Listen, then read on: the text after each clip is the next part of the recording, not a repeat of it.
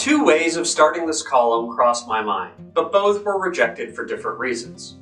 The first way was an open letter to Commissioners Ron Kitchen and Jeff Kinnard. I hate open letters, though. Something as wonderful as the collective works of Hemingway could be written, but if Old Man and the Sea had started as an open letter to fishermen, I would have despised the book. The second way to open this column was a tribute to Veterans Day.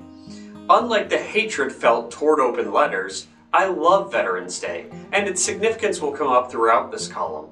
I didn't want to start it with Veterans Day though, because while today should be recognized and celebrated, this isn't just another writer's take on what that day means. So instead, I will start it like this I am a hypocrite. The consistencies of positions I hold can be contradictory, and my fidelity to principle can, at times, be flexible. Here's why. To provide some quick context, Tuesday's County Commission meeting was about to adjourn when Commissioner Holly Davis brought up one more discussion point.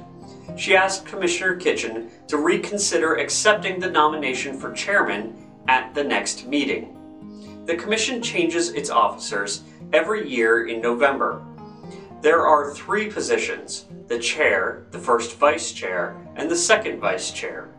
Commissioner Scott Carnahan is currently the board's chair, with Commissioner Kitchen as vice chair and Commissioner Ruthie Schleba as second vice chair. Typically, everyone moves up one seat in an unceremonious, routine vote each year. What Commissioner Davis proposed was to break that protocol.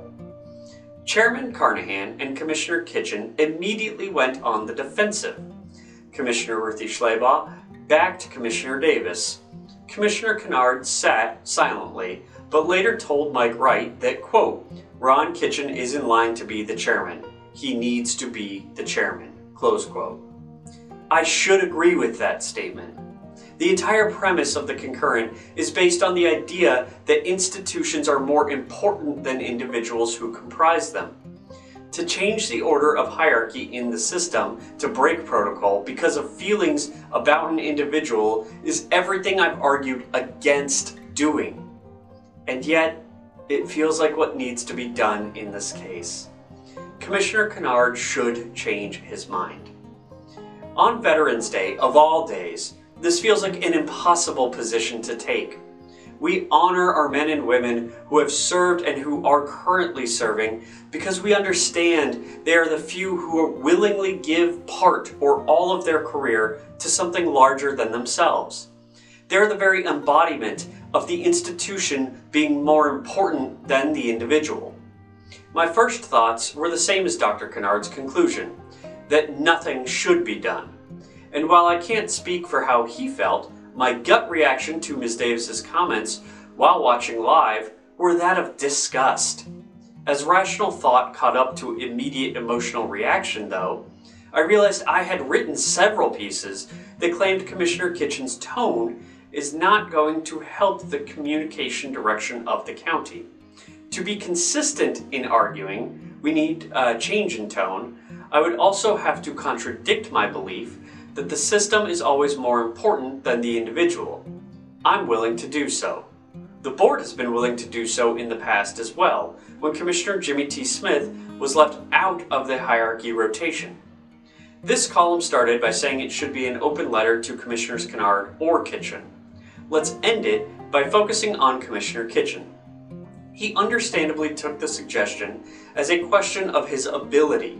It's not. He has served the citrus community well for over a decade. He's earned the right to go out on top. He's also the commissioner I align with closest ideolog- ideologically. Too many times I find myself loving what he says, but hating how he says it though. It's not time to silence his views, but his demeanor will undoubtedly hurt the board more than help it if he is the public face of the commission for the next year. Sometimes true service is sacrifice. Our veterans teach us that. They set aside the comforts of everyday free civilian life for the uncertainty of military rigor and potential danger. That's what makes us the greatest country on earth. The country can strive for greatness, however. It has a better chance of reaching that success with Commissioner Kitchen as one of five votes rather than its leading voice.